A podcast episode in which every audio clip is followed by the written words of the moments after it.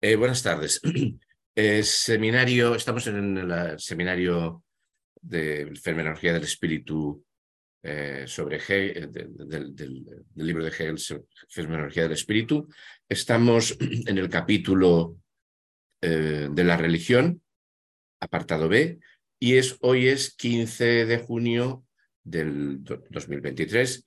Esta va a ser la última sesión de este curso sobre la fenomenología del espíritu de este seminario que llevamos en Spymarks desde el año, desde el año 17. No la revolución rusa, desde el 17 del 2017. ¿eh? Pero tampoco está mal. Sin ser la revolución rusa, tampoco está mal.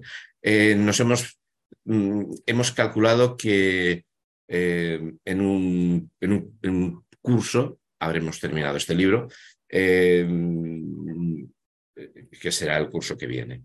Y habremos probablemente aprovechado eh, para, durante ese curso para leer nuevamente el prólogo. Estos son los planes que, que tenemos y que explicamos al público fiel que nos está siguiendo. Eh, podemos avisar que en Spymar se va a colgar una entrevista que he hecho yo a Cristina García sobre el libro eh, que ha publicado sobre Hegel y la filosofía de la religión en Hegel. Y lo podrán encontrar eh, pues, en estos próximos días en, en, la, web de, de Spymas. Es eh, la temática sobre la que hablamos es precisamente la temática que estamos trabajando en estos momentos, la, la religión eh, aquí ahora solamente la fenomenología del espíritu. Eh, Cristina usa además otros libros y materiales de Hegel sobre religión, pero bueno, es muy pertinente respecto del asunto que llevamos entre manos. El libro de Cristina es, es este, perdón, se titula, bueno, Cristina García González, Manifestaciones del Absolut en la filosofía de la religión de Hegel, es, es un libro pequeño, eh, es un libro eh, escrito en catalán, se puede entender perfectamente, dado que es un libro de la literatura, un, poemario o una novela sería otra cosa, pero un, este, este libro sobre esta materia puede entenderse, puede ser leído perfectamente eh, y es de bueno, apenas hay trabajo hecho sobre el asunto de la religión en Hegel. Este, este material, este trabajo de investigación que ha hecho Cristina, desbroza y abre, abre camino, abre brecha. ¿eh? O sea, está, está, está publicado en eh, Apeiron Ediciones de Madrid. Eh, fue, mm, salió a, la, a, la, calle al público en mayo, o sea, es un libro eh, muy reciente. Quien quiera se puede, solicitar en librería o eh, creo que hay una dirección de correo electrónico de Apeiron Ediciones eh, que, a, la cual se puede pedir el libro. Apeiron, si mal no recuerdo, quiere decir la nada el vacío, ¿no? Eh, es un A, el A es negación, es una palabra griega. Mira, bueno, tengo ahí el. Es, es, un concepto filosófico, o sea, el A es, es privativo. Me parece que es la nada el vacío, eh, en, griego, apeiron. O sea, es una editorial de filosofía. El libro. Es, hay que leerlo despacito, pero bueno, son 70 y 75 páginas, o sea que además eh, al alcance de unas vacaciones. Es, eh, alguien que tenga unas puede comprarlo y leerlo tranquilamente. Y comenzamos con nuestro texto de hoy, que es la, va a ser la terminación del apartado B de la fenomenología del espíritu. Así que empezaríamos en septiembre el apartado C de esta, perdón, de, la, religión, si he dicho fenomenología del espíritu, de la religión. Empezaríamos en septiembre con el apartado C de, del, del, capítulo sobre la religión. ¿eh? La religión eh, como, como ustedes saben, o como vosotros sabéis, la religión es el penúltimo capítulo. El último es el saber absoluto. Eh, y luego vienen algunos apéndices, ¿no? O sea, estamos en... Esta es, la cosa. Vamos a la textualidad, como siempre. Em, eh, esta desconfianza está fundamentada, habla de una determinada desconfianza, porque la conciencia que se sabe pone en la oposición entre la certeza de sí mismo, se, pone en la oposición entre la certeza de sí misma y la esencia objetual. Para mm, no tener que leer eh, lo anterior y conectar con ello, voy a... Oh, eh, bueno, leo un poquito más y leo lo que dice Dri en la página 94-95 de su libro la, Utopía que todo lo puede, hermenéutica de la religión y el saber absoluto de la fenomenología del espíritu. Dice, el derecho de la conciencia ética a saber que la realidad efectiva dentro de la oposición a la ley absoluta no es nada en sí misma, no es nada en sí, hace la experiencia de que su saber es unilateral. Su ley es solo ley de su carácter, de que ella solo, de que ella solo ha atrapado uno de los poderes de la sustancia. La acción misma es esta inversión de lo sabido en su contrario. Vamos a ver lo que para resituarnos como eh, resumen de, todo ello. Em, estamos en una conciencia más reflexiva de las anteriores, que percibe más en el nivel en el que estamos, eh, mm, que, anteriores conciencias propias de la, de la, pues, de la tragedia, etc. Una conciencia más reflexiva necesariamente entra a dudar de esas revelaciones que, que hacen, por ejemplo, ahora la que a mí se me ocurre, eh, la que le hacen a, a Layo, de que tendrá un hijo y su hijo lo matará. Son revelaciones. Eh, es el padre de el padre de, Edipo, que sale muy poquito. Eh, tiene un papel muy secundario, casi, casi es un extra de la obra, porque comienza la obra, va Edipo por el camino, pasa un, un carro a toda velocidad, casi lo, lo mata eh, a Edipo, Edipo debe decirle alguna grosería, el carro se, para, baja el viejo, se enfrenta con el joven y ¡pum! lo mata eh, Edipo sigue caminando y se encontrará con la, con la esfinge. ¿no? tiene una conciencia más reflexiva necesariamente entra a dudar de estas revelaciones. Desconfianza que tiene su fundamento. Es, como ven, esta desconfianza está fundamentada, ¿no? Tiene su fundamento, pues se da cuenta de que su saber es unilateral, que su ley es solamente la ley de su carácter, que ha captado solamente una de las potencias de la sustancia, una de las partes de la totalidad que hay, pero otras, otras le son ocultadas de forma que el saber eh, le lleva a funcionar equivocadamente. ¿Qué es lo que hace Layo? Tener el hijo y dejarlo en el, en el bosque, abandonarlo. Ah, entonces, es un saber mm, a medias que precisamente le induce a hacer aquello que lo va a matar, por ejemplo, ¿no? O sea, es un saber a medias provocado por el propio destino, que le aporta las cosas a medias y ese saber a medias, no saberlo todo, le lleva a, mm, al mal, al mal que él creía evitar gracias a que sabía algo. ¿no? La acción misma es esta inversión de lo sabido en su contrario, el ser. es el trueque del carácter y del saber en el derecho de lo contrapuesto con el que aquel se haya enlazado en la esencia de la sustancia. El trueque de las erinias, aquí eh, mm, Dri, y se supone que están todos de acuerdo, está, y Hegel está hablando sobre la Orestiada. ¿eh?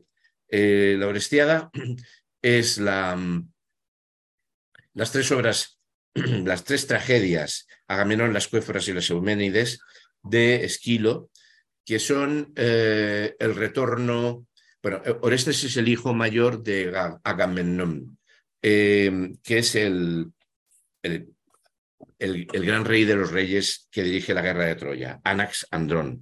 Anax Andrón eh, mm, suele traducirse por pastor Andrón de hombres.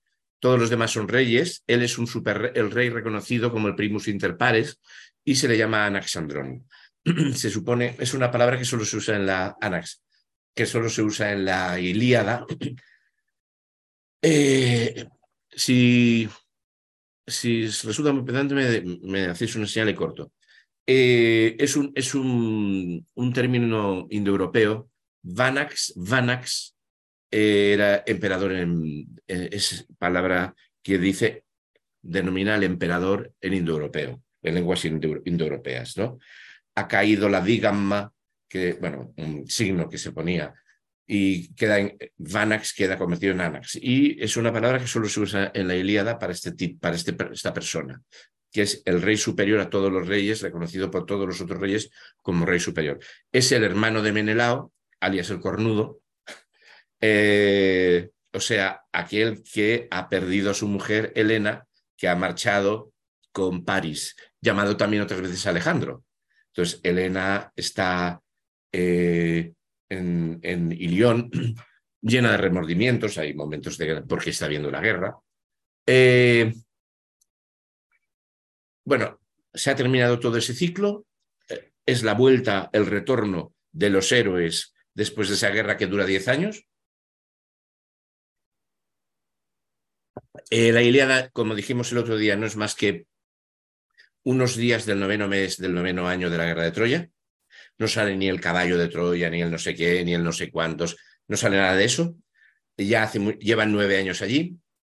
Eh, ha habido un ciclo de leyendas que, ha contado, que han contado la, la ida de la, de la, flota aquea, los griegos se llaman aqueos ahí, eh, hasta Ilión, Troya, con el sacrificio de, tienen que sacrificar a Ifigenia para que haya vientos, hija de, hija de Agamemnón, bueno, digo Agamemnón porque en el originario era con dos M's, ¿no?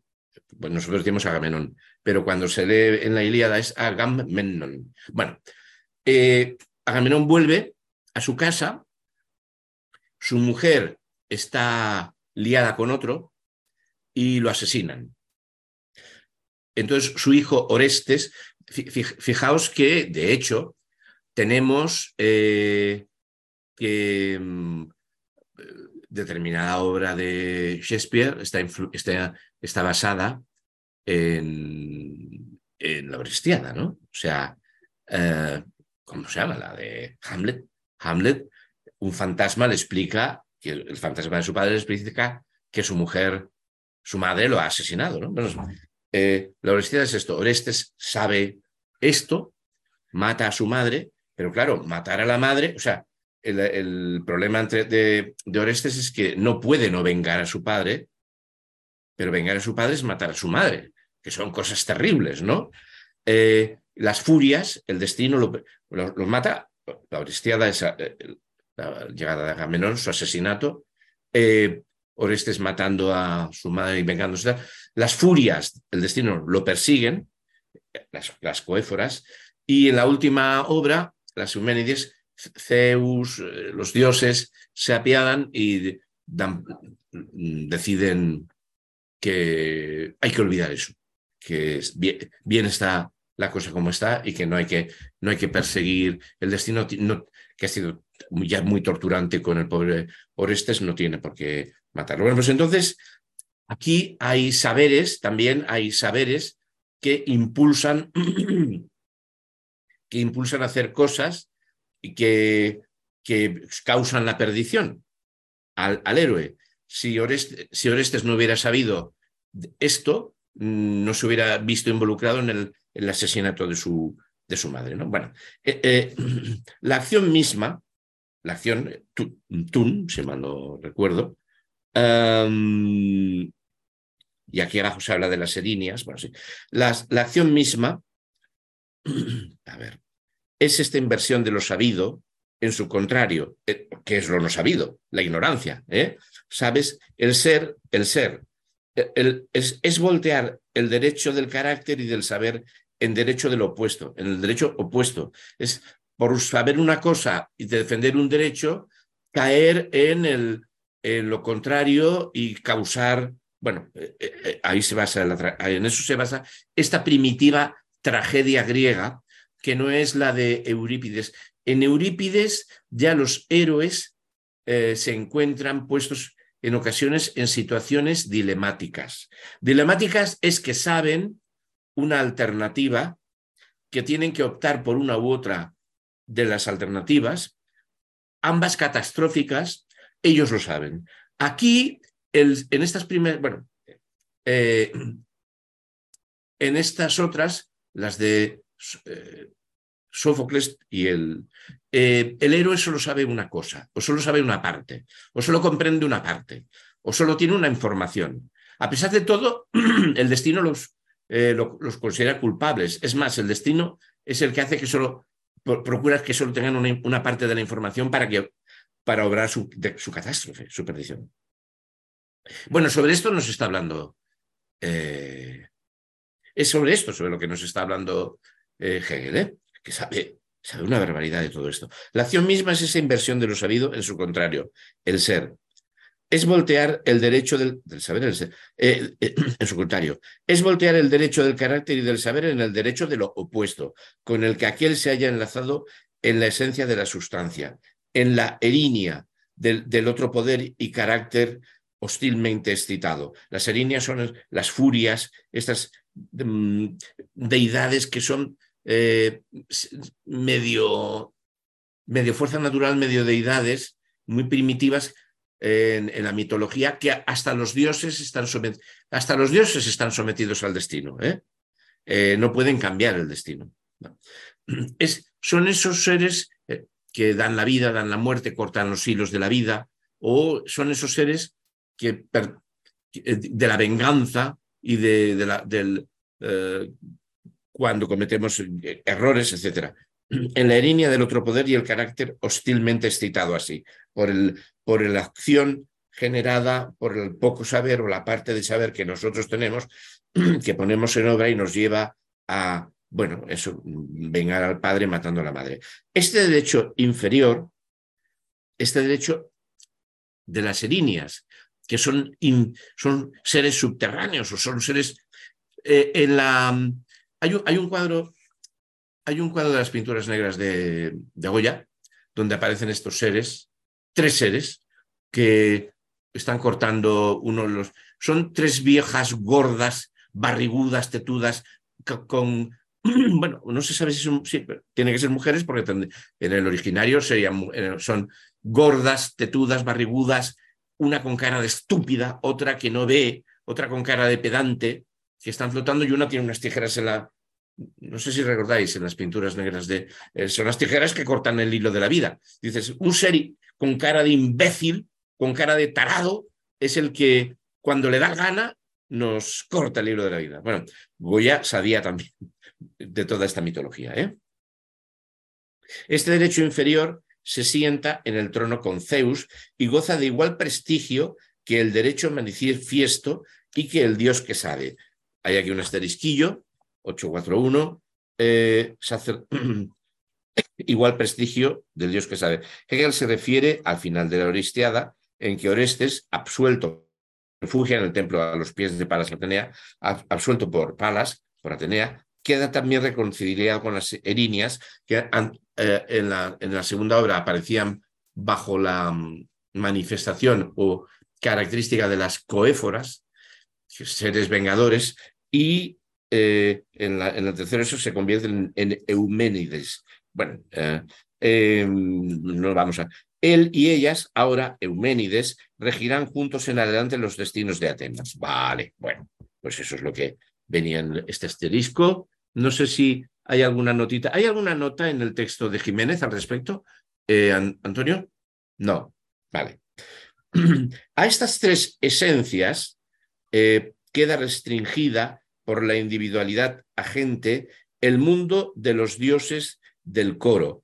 Eh, em, comenta, comenta, mm, comenta. La acción siempre es una escisión, una ruptura. El momento sustancial del sujeto o del espíritu es el momento del en sí, cuando las mediaciones aún no han sido puestas. La acción es sin de la sustancia. Por ello, la individualidad actuante divide a la sustancia que, eh, que es al mismo tiempo los dos lados que el héroe no puede ver, el del Estado y el de la familia, el de el de la luz Febo y el de las Erinias. Hegel habla aquí de tres esencias. Se refiere a tres momentos del espíritu, que aquí están separados, no dialectizados, no armonizados, porque no persona, la cultura de, la época de la, de la laicicidad de la polis no lo permite, o con una dialéctica trabada, en la que la superación aparece como destrucción. La totalidad del espíritu se muestra como sustancia representada esta por Zeus, el padre de los dioses de Olimpos. Zeus es la necesidad de la relación. Esta relación, bueno, eh, estas tres esencias, a estas queda restringida por la individualidad agente el mundo de los dioses del coro. El coro, entendido como eh, el mundo de los dioses sobre los que habla el coro. Es una, unas, esencias. Una es la sustancia, tanto el poder del hogar y el espíritu de la piedad familiar, como el poder universal del Estado y del gobierno. Una es la sustancia. Bueno, esta diferencia, al pertenecer a la sustancia como tal, la familia y el, y el Estado, se individualiza para la representación, en las representaciones de la obra. No en dos figuras diferentes, sino que tiene en la, en la realidad efectiva los dos personajes de sus caracteres. En cambio, eh, la diferencia entre saber y no saber cae en cada una de las autoconciencias efectivas. Eh, en, en, en Jiménez, en la traducción, da lo siguiente. En cambio, en lo que respecta al carácter y contracarácter, la diferencia entre saber y no saber cae en cada una de las autoconciencias reales y solo en la abstracción, eh, es decir, en el elemento de la universalidad, se, divide esta diferencia. Ah, ah, perdonad, está sonando el teléfono, ¿no? ¿Lo? Disculpad, bueno. Eh, en dos figuras o formas reales sobre la realidad. Bueno, esta es la matización que introduce eh, Jiménez. Vuelvo a leer eh, Abada. En cambio, la diferencia entre saber y no saber cae en cada una de las autoconsciencias efectivas. Y solo dentro eh,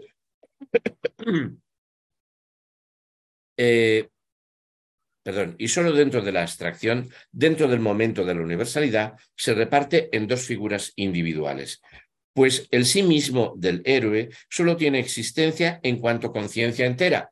Y por eso es esencialmente la diferencia entera eh, que pertenece a la forma, pero su sustancia está determinada y solo le pertenece uno de los lados eh, de la diferencia del contenido. Aquí hay una diferencia. Eh, Jiménez traduce de esta otra manera. Pero su sustancia, o sea, Mm, bueno, aquí hay una primera, hay una nota interesante de, lo previo de, Jiménez. Eh, vamos a ver primero la, nota. Un momento. Porque es, a ver, nota 96 de Jiménez. Saber y no saber se reparten entre las dos autoconsciencias. Solo en la abstracción quedan del lado de una y no de la otra. En la abstracción, el personaje representado es representado como siendo una conciencia que se agota en uno de los dos lados, que es enteramente y protagonista enteramente de uno de ellos, y no una conciencia en que se reparten los dos, resultando que sobre ella, si ese es el caso, recae el no saber, todo el no saber. Esa conciencia es entonces la entera diferencia entre saber y no saber. Y precisamente, eh, ya digo, solamente eh, con la evolución de la tragedia, el personaje eh, sabrá que ha de tomar una. que se verá obligado a tomar una decisión eh, sabiendo, ah, entendiendo, eh, a optar entre dos decisiones, o sea, podrá tener una información total y podrá optar entre dos decisiones a sabiendas de que las dos son malas. Aquí, en estas obras, él solo sabe una cosa, No por eso deja de ser pecador ante los dioses y ante el, destino.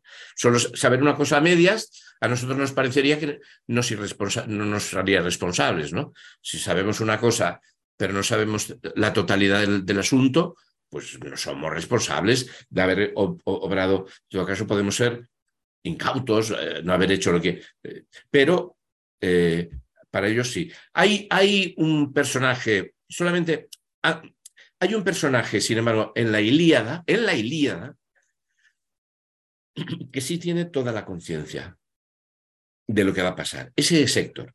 Héctor que lucha por, que es el héroe de los, del, León, el, héroe de los troyanos, eh, lucha y defiende Ilión eh, por dignidad, porque no puede no ser que la casa de su padre, que es, el hijo del rey, pero él sabe que Troya será destruida. O sea, eh, eh, entonces tenemos en, en, en, tenemos en Héctor un personaje trágico de lo que en la contemporaneidad llamaríamos tragedia, ¿no? Él sabe que va a morir, él sabe que su mujer será convertida en esclava, él sabe la destrucción de su ciudad, él sabe la destrucción de su familia, lo dice, lo dice. Bien sé yo que tal, la casa de Príamo, y tú irás a servir agua como esclava, tal. Eh, es, la, es, la, es, un personaje que de repente que tiene una enorme modernidad, eh, porque opera serenamente a sabiendas de que es, eh, es inútil lo que está haciendo, pero la dignidad le lleva a ello. Bueno, dice, dicen la traducción, la traducción de Jiménez. El sí mismo es, por tanto, esencialmente la entera diferencia entre saber y no saber, que, como más arriba se ha indicado, pertenece a la forma, no, no al contenido, pero la sustancia está determinada, la sustancia de esta conciencia está determinada o viene determinada, esa conciencia está o viene determinada en cuanto a sustancia, y por tanto, es una, es una conciencia concreta, y por tanto solo le pertenece, solo pertenece a esa conciencia un lado de la, de la diferencia del contenido. De ahí que ambos lados de la conciencia, el del saber y el del no saber, que en la realidad no tienen ninguna individualidad separada, es la misma totalidad real de la que eh, el personaje conoce un trozo. Es decir, no tienen una individualidad propia para cada uno. En la representación reciban cada uno de ellos su propia figura o gestal particular. La una, la del Dios que se manifiesta, la del Dios que se manifiesta o revela. La otra, la de la Erinia, que se mantiene oculta. En parte, ambas gozan del mismo honor y en parte la figura gestal de la sustancia, es decir, Dios, Zeus. La sustancia de un pueblo es la sustancia es la sustancia de un pueblo. La sustancia de un pueblo en el nivel en el que estamos ahora es la sustancia de la totalidad del etnos griego. Eh, Zeus es, si, cada divinidad es mm, el emblema de una polis, de una totalidad polis, Atenas, pues de tal, eh, de, de, Atenas, para esta de Atenas, eh, Febo me parece que era de Corinto, Zeus había acabado convirtiéndose en tanto que dios de dioses del Olimpo en el representante de la totalidad del himno, su sustancia o sustancia de, del mundo helénico griego. ¿no? Eh, en, parte ambas gozan del mismo honor y en parte la figura que está de la sustancia, de la totalidad del etos, de la eticidad del etnos griego. Es decir, Zeus representa la necesidad de la relación entre ambas, entre la una y la otra, entre la otra y la una. La sustancia es la relación de qué, o la sustancia es la relación que consiste en que el saber es para sí. Claro, el, el ser la, totalidad del conocimiento y la totalidad del hacer y el, el emblema de él. La, sustancia es la relación de que, o la sustancia es la relación que consiste en que el saber es para sí, pero su verdad la tiene, el saber, en lo simple, es decir, en la diferencia mediante la que la conciencia real es, mediante la que la separación sujeto-objeto es, y su fundamento lo tiene, el saber, en la esencia o ser interno, o ser interno que aniquila esa diferencia o también que aniquila a esa conciencia o a la inversa. Es decir, el estar seguro, la seguridad que la certeza representa, eh, la seguridad que la Gewissenheit, que lo la resabididad, es eh, es decir, el estar muy en la cosa representa, la seguridad que se es sabedoramente clara a sí misma tiene su confirmación en, el olvido. Eh, eh, mm, en el verterse, bueno, esto ya es una frase. Hay aquí otra nota. Como veis, es en este caso es muy clarificador la serie, porque es muy oscuro y la traducción de, de Abada que, queda, queda, muy oscura. Hay aquí además otra nota que es la, la, la, 97, sí, que, que, que bueno, dice, sobre eso menciono un curso de Heidegger, bueno, esto no hace falta. Eh, vuelvo, vuelvo sobre lo, lo que estábamos nosotros mm, leyendo, eh, que creo que puede ser eh, más clarificado después de, quizá después de lo que hemos leído, ¿no? Pero es el mismo texto. Por eso, bueno, pues, pues el sí mismo del héroe solo tiene existencia en cuanto conciencia entera y por eso es esencialmente la diferencia entera que pertenece a la forma, pero su sustancia está determinada. La parte de la sustancia del, del héroe es una parte determinada y solo le pertenece uno de los lados de la diferencia del contenido. Esto es una, lo, he podido entender así gracias a la otra lectura. Eso de que sustancia determinada significa que el héroe es un trozo, cada uno de estos personajes es un trozo. Eh, está en su papel concreto, en su situación concreta. Por eso los dos lados de la conciencia, que en la, realidad efectiva no tienen individualidades, es, es, el saber, es el saber de la totalidad, separadas, que por eso los dos lados de la conciencia, que ya digo, que en la realidad efectiva no tienen individualidades separadas propias de cada uno, reciben en la representación, en la acción escénica, cada uno su figura particular. Una, la del dios que se revela, que se manifiesta, otra la de la irinia que se mantiene oculta. Por una, por una parte, ambas disfrutan de los mismos honores. Por otra, la figura de la sustancia, Zeus, es la necesidad de la referencia recíproca de los dos. La sustancia es la referencia de que el saber es para sí, pero tiene su verdad en lo simple, es inmediato, eh, no hay desdoblamiento, no hay especulación, no hay toma de conciencia de ese saber eh, eh, por, parte de los agentes.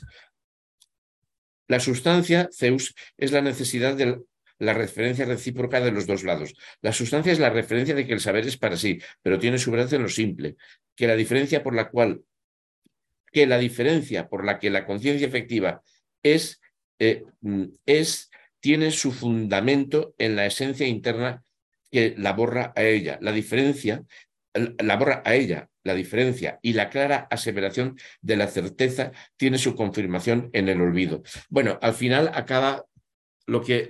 Eh, esto, esto tiene, eh, no solamente es que es oscuro, sino que encima es un texto de comentario del, de la tercera de, esta trilogía de, la Oristiada, que encima es, eh, son obras muy poco representadas.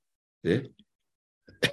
son obras muy poco representadas porque eh, son mucho el coro hablando y el personaje explicándose. O sea, hay, es, es una escenografía muy sencilla, ¿no? Yo qué sé, el Filoctetes. Filoctetes es un, arquero que ha sido, que ha sido abandonado en el viaje a la, hacia la Ilíada, por, hacia Ilión, un arquero muy, porque, bueno, por lo que sea, tiene una herida en la pierna que huele tan mal que ha tenido a podredumbre que ha sido abandonado en una isla.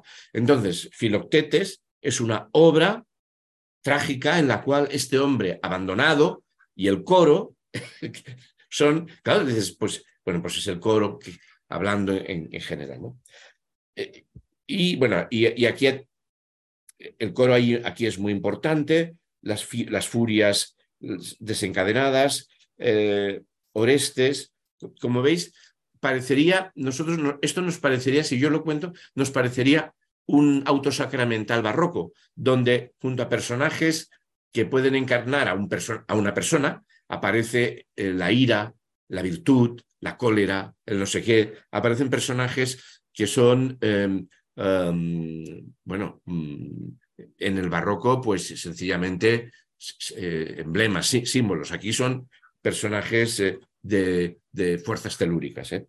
La conciencia desvela esta oposición por, medio de la acción. Esto, la conciencia, lo que ella sabe, eh, muestra eh, lo que sabe y lo que no sabe, lo que sabe y la catástrofe que opera al, enfrentándose con, desvela esta oposición por medio de la acción, actuando según el saber manifiesto, hace la experiencia del engaño que hay en él y entrega, conforme al contenido, a uno de los atributos de la sustancia eh, y, perdón, y entregada la, conciencia conforme al contenido que ella tiene a uno de los atributos de la sustancia, vengar al padre, ofendía al otro, concediéndole así un derecho contra ella, contra esta conciencia. Eh, aquí tenemos el resumen de todo esto tan lioso que nos ha contado antes. ¿eh? La conciencia Orestes, la conciencia, Edipo, desvela esta oposición entre lo que se le ha permitido saber y lo que desconoce de la totalidad operante por medio de la acción. Pues mata, este, mm, Edipo mata a su padre, Edipo se acuesta con su madre eh, y, y, opera la desgracia de la ciudad, porque además él no lo sabe, pero las fuerzas eh, del, las, el destino, las fuerzas del destino se lo saben y lo consideran pecador. Es decir, esto es algo que para la conciencia moderna nos resulta um, extravagante. Si tú no sabes que has cometido delito, en, el delito te rebajarán pena, en la conciencia religiosa te considerarán que no tienes, no tienes pecado porque eh, no tenías, no tienes culpa porque no sabías, ¿no? Pues aquí eres culpable. La conciencia desvelaba esta oposición entre lo que se sabe, lo que tiene ella como conocimiento por carácter y, por medio de la acción, actuando según el saber manifiesto para ella, hace la experiencia del engaño que hay en él, en el saber que, que, tiene, y entregada conforme al contenido, a su saber, a uno de los atributos de la sustancia, evitar que el viejo lo mate, eh, eh, aceptar los honores, aceptar los honores de, de la ciudad de Tebas a la que ha salvado y casarse con la reina, que es su madre, él no lo sabe, y tener hijos con ella. Bueno, o mm, em, enterarse de, que, de lo que hay, em, matar a su madre por, estos Orestes, porque eh, ella, ella y su amante han matado a su padre, ofendía al otro lado, concediéndole así un derecho contra esta persona. Siguiendo al Dios que sabe, abrazaba lo manifiesto y hacía penitencia por haber confiado en un saber cuya equivocidad, por ser naturaleza suya, tenía que haber tenido presente también la conciencia y ser un aviso para ella. Pero, mm, pero precisamente el destino operaba así para llevarle a la desgracia. Eh, hay una nota en la página 843 que un aviso para ella. Layo, padre de Edipo, había sido advertido por el oráculo de Delfos que si tenía un hijo este lo mataría, a pesar de lo cual lo tuvo para intentar luego deshacerse de él. Luego lo abandona, lo abandona en, un, en el bosque, ¿no? Eh, y es encontrado y es llevado a otra ciudad y es criado y él no sabe que es hijo de Layo. O sea, este es el. Fijaos que si este Hamlet es Orestes, este Segismundo es. es, es eh, eh, y el rey el rey Basilio, el rey Basilio es Layo, el padre de... O sea, estamos ante las recuperaciones de los clásicos por la literatura eh, renacentista y barroca. ¿eh? Eh, siguiendo al Dios que sabe, abraza, abrazaba lo manifiesto y hacía... Bueno, perdón. El furor de la sacerdotisa, la figura inhumana de las brujas, aquí se refiere a otra, a otra obra de, de, Shakespeare, mm, que también tiene por detrás la tradición griega, eh, Macbeth, ¿no? Las brujas de Macbeth, ¿no? La voz del árbol, del pájaro, del sueño, etcétera, no son modos en los que aparezca la verdad, sino signos que avisan del engaño, de la irreflexión, de la singularidad y la contingencia del saber y de la fragilidad humana, ¿no? Y cómo es engañado. O lo que es lo mismo, el poder contrapuesto al que ella ofende, se haya presente como ley no pronunciada y como derecho vigente, pero uno no lo sabe, ya sea la ley de la familia o la del Estado. La conciencia, en cambio, seguía a su propio saber y se ocultaba a sí misma lo, que era manifiesto. Bueno, lo que era manifiesto. Eh, era manifiesto hasta un cierto punto que Layo era el padre de, Edipo. Eh, ni Edipo ni Layo cuando se encuentran lo saben, pero ha sido así. Manifiesto en el sentido de que de verdad fue engendrado por...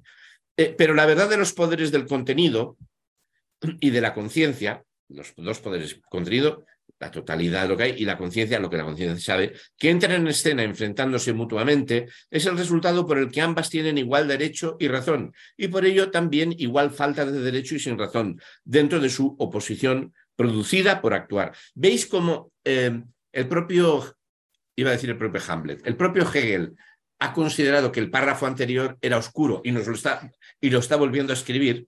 ¿eh? Está volviendo a escribir eh, eh, lo que yo tengo numerado, lo que yo numeré como para mí a lápiz como párrafo 13. En el 14 está volviendo, este para mí es numerado a lápiz 14 de esta parte. Pues está volviendo a, aclarárnoslo. Mm, su oposición producida por, por actuar. El movimiento de la actividad muestra su unidad en el mutuo hundimiento de ambos poderes y de los caracteres autoconscientes. Las dos autoconsciencias enfrentadas que solo tienen posibilidad de una parte. La reconciliación de la oposición consigo es el leteo del mundo inferior. Em, eh, no hay reconciliación armoniosa en una fase superior en estos momentos. ¿eh? Solamente los dioses pueden decir, o se olvida la cosa. Leteo es perdón, ya lo hablamos en, la última sesión, es el río, el río que alimenta la laguna Estigia. La laguna Estigia es la laguna que separa el mundo de los vivos y el mundo de los muertos. Y el agua del río Leteo tiene eh, la virtualidad de que quien la bebe pierde la memoria. Los muertos, para llegar al mundo de los muertos, tienen que perder la memoria. Entonces, los muertos, esto es el mito entero, contado en versión mixta greco-latina suben en la barca del barquero que les lleva al, reino de la muerte, en, Grecia el Hades, el barquero Caronte, hacen el viaje eh, eh, por la laguna Estigia, que es un viaje largo, en un momento dado siempre tienen sed y beben agua de esa laguna, que es la del río, Leteo, pierden la memoria y llegan al otro lado y ya no tienen memoria. Este es el, el mito. ¿no? Eh, en el mundo griego, también en el, eh, en el mundo romano, también en el griego, a los muertos les ponían una moneda en la boca eh, para hacer el viaje, el viático. Eh, el viático que en el, en el, cristianismo se ha convertido, en el catolicismo se ha convertido en la comunión que le dan al muerto cuando está a punto de morirse, la hostia que le dan al muerto cuando está, es, el sagrado viático, es el dinero para hacer un viaje, por eso en castellano también se puede decir, si, si tú te vas de viaje, eh, ¿tienes, ¿tienes viático eh, para hacer la vía? Eh, que puede ser pues tener dinerillo para ir de hoteles o llevar la comida y la tienda campaña, bueno, lo que sea, ¿no? bueno, pues este, esta, es, la pérdida es como una amnistía, es como una amnistía que, que se concede al personaje in extremis en los, en los casos en que se concede amnistía. En, por ejemplo, en el caso de Orestes, que se le perdona, los dioses acaban perdonándole porque comprenden eh, que el mal que ha hecho es terrible, atentado contra la ley de la familia, contra su madre, pero representante de el rey, hijo del rey, no podía no vengarlo. Y el leteo, la, amnistía recuerdo que eh, de esto también hemos hablado en otra sesión, ¿no? Eh, no me acuerdo, mm, pues, vino a cuento, ¿eh? Vino a cuento. Salía la palabra, ah, se hablaba de algo. Eh, la palabra amnistía viene de la palabra mm, memoria, que es nemosine, y de la ausencia de memoria, amnesia. Y amnistía es olvidemos. ¿Eh? Y en el 404, después de, de, la terrible tiranía terrorista de los 30 tiranos que mataron a muchísimos demócratas, cuando, sigo sin acordarme, no me cuando no me acuerdo quién, el demócrata eh, mm, que está en otra polis, llega con, con unos cuantos amigos, unos 30 o 40 personas, y toma la, la plaza del Pireo y da el grito eh, y todos se, escapan, nadie lo esperaba, se escapan por todas las puertas de, de Atenas los, los, los demos, los pobres. Se va, claro, se escapan, y allí hay armas, ahí han tomado esa, han tomado esa fortaleza, hay armas, eh, se escapan, llegan allí, se arman, y entonces a, medio camino entre el Pireo, que es el puerto de Atenas, y Atenas, que no estaban juntos, Atenas estaba en alto, me parece que había cuatro kilómetros, hay cuatro o cinco kilómetros, no sé si, o, quizá más, una parasanga me parece que eran cuatro kilómetros, pues, me, pues sería una parasanga. Bueno, eh, se, da la gran batalla, los demócratas derrotan a los, a los tiranos, pero como los, detrás de los tiranos está mm, este, Esparta y necesitan tener la polis unida para, para que Esparta no meta mano, eh, los demócratas eh, que se hacen de nuevo con el poder, mandan a un sacerdote místico con una rama de olivo en la mano, una gran rama de olivo, ¿eh? no, no una hojita de olivo, un, ramo, un ramazo de olivo, y gritando, eh, olvidemos, olvidemos. no decía amnistía, porque es un es verbo, es verbo, tiene que ser subjuntivo y, y, primera del plural, pero y no lo recuerdo no lo recuerdo. Era muy bonito de aprenderlo esto. Eh, bueno, esto es lo que hay. Entonces viene esta, esta, esta amnistía de, la pérdida, del olvido, ¿no?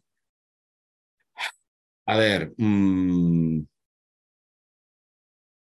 eh, el leteo o el leteo del mundo superior es el, el leteo del mundo inferior. La reconciliación de la oposición consigo consigo mismo, o sea, hay que estar reconciliado consigo mismo. Es el leteo del mundo inferior en la muerte o el leteo del mundo superior como absolución, no de la culpa, pues esta, la conciencia no la puede negar, puesto que ha actuado, sino del crimen, y es el apaciguamiento que expía, acepta su culpa.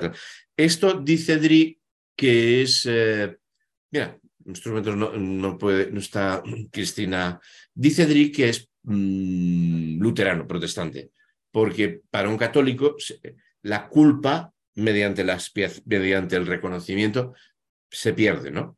Aquí queda la culpa, muy de película Berman Dreyer, eh, y, mm, pero eh, queda expiada la culpa y, por lo tanto, bueno, eh, hay apaciguamiento, hay reconocimiento, hay, ahí queda, ahí queda. ¿Hay perdón? Pues no lo sabemos. Ambos son el olvido, el olvido, el haberse desvanecido la realidad efectiva y la actividad de los poderes de la sustancia, de sus individualidades y de los poderes del pensamiento abstracto del bien y del mal, pues ninguno de ellos, para sí, es la esencia, sino que esta es la quietud del todo dentro de sí mismo, la unidad inmota que no se mueve del destino, la, la existencia quieta y por tanto la inactividad e inanidad de la familia y del gobierno y los mismos honores, y por lo tanto la irrealidad indiferente de Apolo, esta sería otra vez la, la y la Erinia, y el retorno de la espiritualización de estos y de su actividad, el retorno de estas dos partes al simple Zeus, que es la, la totalidad que representa. Otra vez nos ha, nos ha, vuelto a repetir esto, que antes estaba como muy oscuro. Bueno, como veis, me parece, me parece que se puede ver que en esta segunda reescritura se entiende bastante lo que está diciendo. Eh, ¿Cuál era la causa de estas cosas? Pues a veces era eh, el, el, personaje, el personaje que se consideraba soberbio una persona a la que le va todo muy bien puede eh, ser considerado soberbio. Hybris. Entonces los dioses le envían una ceguera moral a Te que lo pierde. Entonces, eh, esto podría ser una lectura que permitiera entender ¿no? Eh, em, por qué pues los dioses consideran que, y, y el destino considera que que Edipo eh, se está ensoberbecido y que va por el mundo pisando demasiado fuerte y entonces se le, se le condena, tiene hibris, desmesura, sería más sobre desmesura, y entonces le castigan con una ceguera que le lleva a precipitarse a su propia desgracia y autodestrucción. Esto sería uno de los... Por eso en algunas, en algunas historias de las que cuenta, yo que sé, Herodoto, alguna persona que ve que tiene mucha felicidad va y se corta un dedo o tira una, una copa, una copa valiosa la tira. Eh, se desprende de algo que le, con lo que tiene mucho cariño para sentir, para no ser tan feliz como los dioses, que los dioses no tengan eh, envidia de él, no lo consideren hibris y no lo, lo, le causen destruir. Es lo que después de todo, ¿cómo se llama?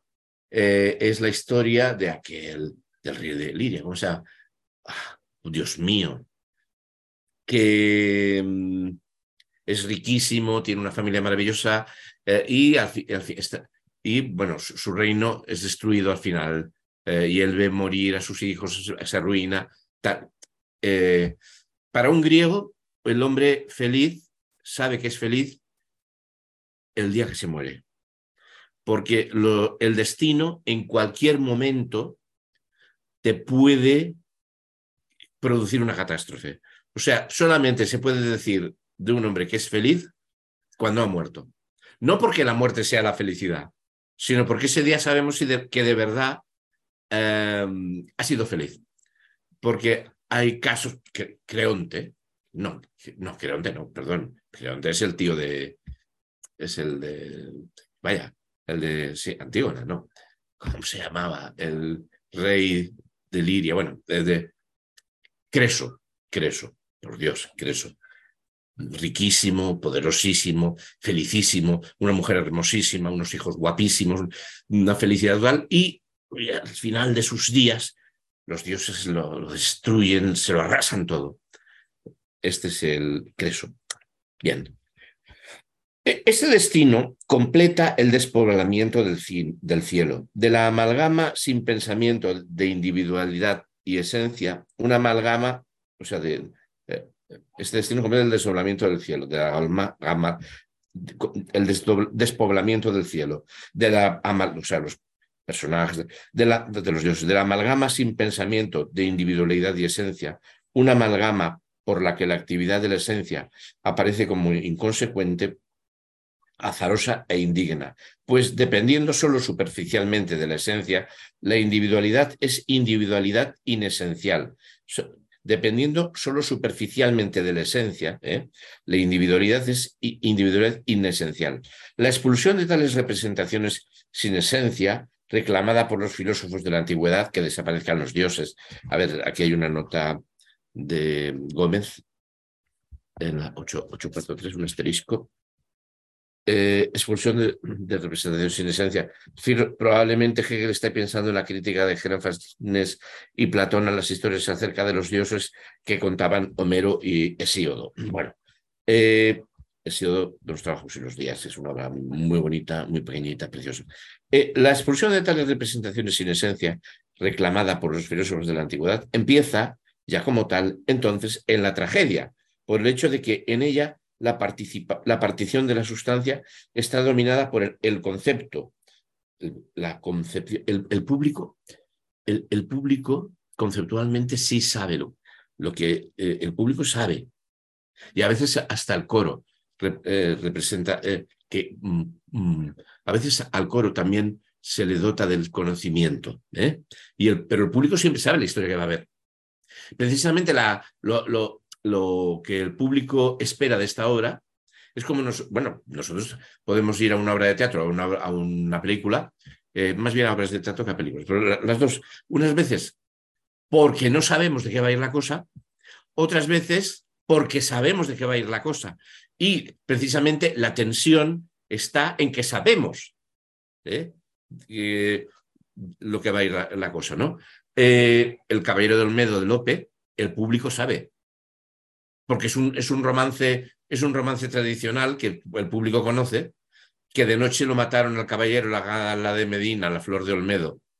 Eh, eh, saben, el público sabe, y constantemente cualquier pequeña el, escritor juega a, que le digan, no vayas, no vayas por allí.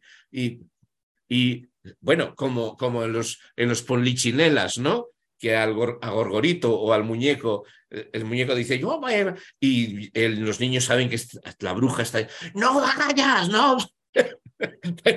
o sea, es un mecanismo, o sea, tanto, tanto el, no, saber, la intriga, como el saber de la catástrofe, eh, son mecanismos operantes que pueden dar grandísimas obras y, grandísimo juego, ¿no? O sea, el no saber quién es el asesino o el saber de entrada ya quién es el asesino y, que, permite que el malo, el, el, bueno pase cinco veces por al lado del asesino y esté a punto de ser asesinado y veamos la puerta entreabierta y estemos, o sea, las dos cosas funcionan perfectamente. Pues eh, aquí también.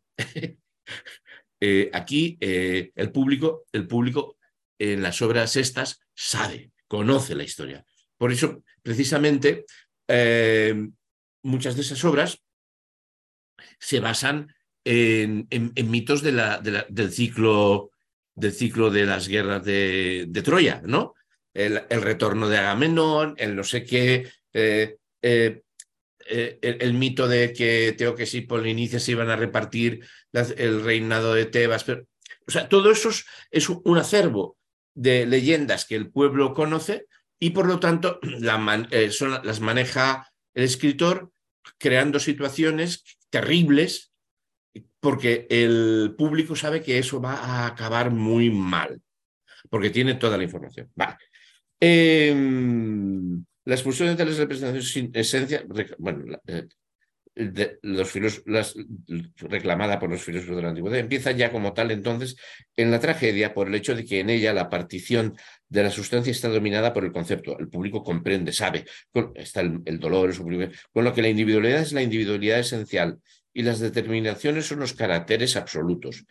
La autoconciencia que está representada en ella eh, y conoce y reconoce, por ello, un único poder supremo y reconoce a este Zeus como al poder del Estado o, del hogar, y dentro de la oposición del saber lo reconoce como el padre del saber de lo particular en proceso de hacerse figura. Y como el Zeus, y como el Zeus del juramento de la Irinia, vuelve otra vez a la obra esa, de lo universal y de lo interno que habita en lo oculto, lo conoce. Todo esto, o sea, está, lo he leído mal. La conciencia lo sabe, lo conoce, lo sabe. La autoconciencia está, ella conoce y reconoce, y reconoce, ¿eh? Por ello, un único poder supremo, la unidad, la comprende todo, está todo encajado, todo Ese público está entendiendo eso, ¿no? Además, Dri en el 98 comenta esto, además los momentos que desde el concepto se dispersan en la representación, en, el concepto es la tragedia, los dioses van a castigar, y en la representación es, pues, es contar, eras una vez aquí uno que... Al, Además, los momentos que desde el concepto se dispersan en la representación, a los que el coro va haciendo valer sucesivamente, no son, en cambio, el pazos del héroe, sino que se rebajan ante el héroe para convertirse en una pasión, en momentos azarosos sin esencia que el coro, que no tiene sí mismo, el coro es, un, es una voz, ¿eh? puede muy bien alabar, pero que no son capaces de constituir el carácter de los héroes ni de ser enunciados y respetados por ellos como esencia. ¿Qué dice Dri en la página 98 de esto? Dice, dice Dri, yendo al grano, y sobre Apolo y las Erinias, o sea, seguimos en la Orestiada, el coro y los héroes, sobre Apolo, las Erinias, el coro y los héroes, campea el destino. El destino es superior a los dioses. ¿eh? La, necesidad de, la necesidad como potencia negativa de todas esas figuras. Esa potencia negativa es el sí mismo, que aquí aparece solamente como atribuido a los caracteres y no como el término medio del movimiento. frase, entre comillas, es la autoconsciencia que por ser todavía diferente de la sustancia y del destino, es, en parte el coro o más bien la muchedumbre de espectadores a la que este movimiento de la vida divina, eh, como algo extraño pero sabido, le llena de terror o en, la que este movimiento como algo cercano engendra solamente la emoción, la compasión, según lo que ocurra, ¿no? Le engendra unas veces terror, otras veces compasión. Eh, fijaos que aquí cuenta eso, ¿no? Eh, el espectador siempre sabe eso. El coro, según, según obras, lo sabe también. en otras solamente se compadece, pero según otras, eh, el coro ya, eh, el coro sabe lo que va a ocurrir, lo sabe todo. el coro tiene pedazos sublimes, ¿no? Eh, aquel trozo tan bonito de, pues, coño, pues, en la, Antígona, ¿no? Que el coro explica que el ser humano, por sus manos, ha creado su mundo, que hasta, hasta sabe curar las enfermedades, que eh, domó a los caballos, hace trabajar eh, a la tierra, solamente la muerte es algo a lo que no se puede ver, es, un, es, sublime, o sea, es, eh, es de una filosofía, es, magistral. Es, es, una, son una estrofa y una antistrofa, estrofas y antistrofas de un conjunto cuyo nombre, ahora no me acuerdo cómo se llama, ese tipo de intervención en la tragedia griega. Madre mía, madre mía. Bueno, qué catástrofe. Bueno, sigamos. Pero también los personajes de la esencia divina misma, así como los caracteres de su sustancia, de la que, eh, sustancia que es esa esencia divina misma, ¿eh? convergen en la simplicidad de lo que no tiene conciencia. Frente a la autoconsciencia, esta necesidad tiene la determinación de ser el poder negativo de todas las figuras que entran en, escena. Fijaos que la negatividad existe, pero no está, eh, no, es no está en este, en este mundo, porque este mundo se vendrá abajo. Y eh, pues Hegel habla de que hay fuerzas de la negatividad, pero la negatividad no, no hay conciencia, no hay conciencia de que de, desdoblamiento por parte de, de, los personajes, ¿no? Em, a ver. Frente a la autoconciencia, esta necesidad tiene la determinación de ser el poder negativo de todas las figuras que entran en escena, de no reconocerse a sí misma en ese poder, sino más bien hundirse en él. No se percatan de cómo se desgajan, cómo se enfrentan cómo no aceptan, ellos mm, mm, creen estar haciendo lo, conveniente en su, en su, parte. Bueno, eh, eh, el, caso más fácil de leer en este sentido es la Antígona, ¿no? La Antígona dice, pero ¿cómo no voy a entrenar yo a mi hermano si mm, no va a tener el descanso perpetuo? Y con ello está poniendo en crisis la, la, comunidad entera, ¿no? Eh, y, está siendo el poder de la negación, el poder del descalzamiento de los, fundamentos de la polis, ¿no? Eh, sino más bien en hundirse en él. El sí mismo entra en escena solamente asignado a los caracteres, no como el término medio del movimiento, pero la autoconciencia, la simple certeza de sí, eh, es que, eh, normalmente es el coro, pero la autoconciencia, la simple certeza de sí, es de hecho el poder negativo, la unidad de Zeus, de la esencia sustancial y de la necesidad abstracta. Es la unidad espiritual a la que todo retorna. La autoconciencia efectiva, por ser todavía diferente de la sustancia del destino, es por una parte el coro, o mejor dicho, la multi o también la multitud de espectadores que conocen, tienen eh, son los únicos que tienen autoconciencia consciente de totalidad. O mejor dicho, la multitud espectadora que llena de temor este movimiento de la vida divina como algo extraño, en la que este movimiento solo produce, solo produce como algo cercano la conmoción de la compasión que no actúa. Eh, por, otra, por otra parte, en la medida en que la conciencia también actúa y pertenece a los caracteres, esta unificación, dado que la, la, dado que la verdadera, la del sí mismo, la del destino y la sustancia no se haya presente todavía, no tiene conciencia, es una unificación exterior, dice una hipocresía. Una hipocrisis, hipocrisis es la máscara que llevaban los... En, en, alemán, bueno, en el texto alemán han puesto, eh, Hegel ha puesto hipocrisis. El nombre verdadero de la máscara que llevaban los espectadores era hipocrisis. Aquí lo traducimos por hipocresía. Hipocresía, como sabéis, es eh, este, que nota. Hipocresía. Hegel hace un juego de palabras. El hipócrites en griego era también el nombre del actor. Bueno, pues vale. El que se pone la máscara, la, eh, que además la máscara es siempre fija. Eh, y tiene, y tiene como un cono em, en la zona de la boca para dirigir la voz. O sea, la máscara se, se actuaba, no había, no había mm, necesidad de, eh, de método, ¿cómo se llama el método? Ese eh, de método Stanislavski, porque te pones una máscara y ya está. Eh, en todo caso, una podría llevar una corona o, para, para simbolizar. El héroe que entra en este no sería presente esa unificación exterior, una es, una unificación exterior, es una hipocresía, una representación de hipocrisis. El héroe que entra en escena ante los espectadores se descompone en su máscara y el actor, en el personaje y en sí mismo realmente efectivo. Bueno, ahora, este desdoblamiento, que yo creo que va un poco traído por los pelos respecto de la tragedia, va avanzando porque nos, nos lleva a la comedia. La comedia es, eh, la comedia griega mm, es ah, que eh, el, el personaje se ríe de aquello que hace, dice y, explica qué piensa. O hay un, en la comedia sí que hay un desdoblamiento, ¿no? Si habéis visto alguna... Eh, esto sobre todo está, está muy claro en la comedia romana, ¿no? En la comedia romana eh, eh, hay, dos tipos de comedia, esto lo he explicado a, veces, bueno, y, lo he explicado tantas veces cuando daba clases de literatura. Hay dos formas de humor.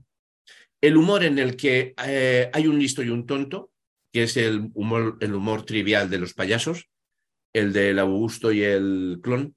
El clon eh, no sabe decir las cosas bien y el Augusto dice, mira, qué tonto, es de pueblo. ¿no? Es el humor lerdo. Eh, no sabe decir, no sabe decir carchuto, dame el carchuto. No se dice carchuto, se dice cartucho. Ah, mira, qué tonto. Y, pero ese es un humor ramplón, eh, que es mm, burlarse del defecto de alguien, y hay otro humor genial, que es el burlarse de uno mismo, porque ya, ya uno no lo cree. Es el humor de, eh, Marx, ¿no? Estos son mis principios, a usted no le gusta, tengo otros. Eh, yo no querría ser eh, miembro de un club que me tuviera como presidente. Eh, ese burlarse de...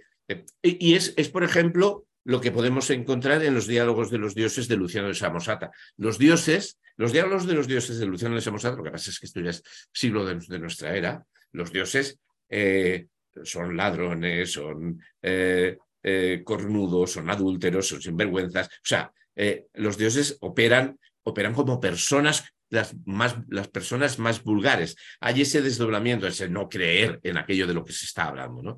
Y ese es el humor que es más corrosivo, es más corrosivo. Es el humor del sarcasmo, es, es, el humor temido, porque se dice, Hombre, ¿cómo es que ese señor en su comedia está, se está burlando de la democracia? Amigo, cuando alguien llega el momento en que escribe una comedia burlándose de la democracia, algo está pasando con esa democracia que no es democracia. Pongamos, por poner un, un, punto candente, ¿no? O sea, cuando se opera el desdoblamiento y se demuestra que el gran principio sagrado se puede uno reír de él, es porque algo está pasando. Porque además el público se ríe. Y si el público no entendiera, y si el público se ríe es porque entiende. ¿eh? Y si el público entiende es porque hay algo. Y lo he puesto sobre un tema grave, el tema grave del vaciamiento de la democracia en, Occidente, en España, etcétera, ¿no? Que mm, las grandes cosas están fuera, que tenemos absoluta desinformación, y etcétera, etcétera, etcétera. Bueno, pues eh, ese, el, ese es, un, ese es el humor que, em, pues bueno, ese es el humor que los grandes, los grandes jueces eh, hacen, hacen que uno mm, sea condenado a muerte. Eh, Joaquín Villalobos condena a muerte a Roque Dalton, porque Roque Dalton era capaz de fustigar los errores, las, las cosas que estaba viendo malas en la guerrilla, burlándose de ellas y, y Joaquín Villalobos, el más cerril de, los que, y el más, el más que hoy en día es un dirigente liberal, absolutamente ultraliberal del Salvador, si no se ha muerto, bueno, ya no he seguido la vida de este canalla, eh, manda a asesinar a Roque Dalton. ¿eh? Bueno, pues estas, estas cosas, ¿no? Eh, o el humor que usaba Bertolt Brecht cuando dice que el, el Comité Central manda a disolver al pueblo, ¿no? O sea, porque pues, no creo sea que el pueblo estuviera a su, su altura. Bueno, estas, estas, estas, Este es el humor, este es el humor valioso, porque es el humor que, que indica talento. Bueno, pues ese, ese, humor se va abriendo paso, es esa es la comedia. Entonces, este desdoblamiento entre hipocrisis y personaje, entre lo que se dice y lo que se hace, eh, va, va eh, yo, yo, creo que aquí, referido a la tragedia, me parece un poco traído por los pelos, es para meternos en la comedia, ¿no? La autoconciencia eh, tiene que salir de su máscara. Para... La comedia, entonces, tiene en primer lugar el lado de la autoconsciencia efectivamente real. Uy, qué lentos vamos. La comedia entonces tiene en primer lugar el lado de la autoconsciencia efectivamente real, se expone como el... La comedia entonces tiene en primer lugar el lado de que la autoconsciencia efectivamente real se expone como el destino de los dioses. Estas esencias elementales en cuanto a momentos universales no son un sí mismo y no son efectivamente reales. Para ir deprisa, bueno, me, eh, salto algunas cosas que creía que quería haber leído, una nota en la página 1149 que era muy buena, pero voy a, voy a para, esto, para esto de la comedia. Las esencias universales o los dioses, que no son más que un momento, aparecen ante el sujeto como una propiedad suya, por lo cual la máscara que ostenta el actor trágico expresa la ironía de, dicha propiedad. Es... Eh, sí. Em, es decir, su irrealidad, cuando pretende lo contrario, cuando pretende lo contrario, ser lo máximo real. Cuando la esencialidad universal, la autoconciencia, quiere ser algo justo, no hipócrita, deja caer la máscara. Aquí el sí mismo presentándose en su significado, mm, ahora ya estaría adelantándome de, texto. Están ciertamente... Eh, bueno, no, es, esto. Están ciertamente dotadas de formas de la individualidad, pero esta se halla solo imaginada en ellas y no les corresponde en sí para sí mismas. El sí mismo, efectivamente real, no tiene por sustancia y contenido suyos tal momento abstracto. Por eso, él, el sujeto, se ha elevado por encima de ese momento semejante como por encima de una cualidad singular. Y con esta máscara puesta, pronuncia la ironía acerca de esa cualidad que pretende, eh, que pretende ser algo para sí. A ver, esto eh, bueno, los diálogos de los dioses, bueno, o, el tartufo, el, tartufo, el, tartufo de Molière que juega esto, ¿no? O sea, a burlarse de aquello que dice. con la acción, el personaje demuestra.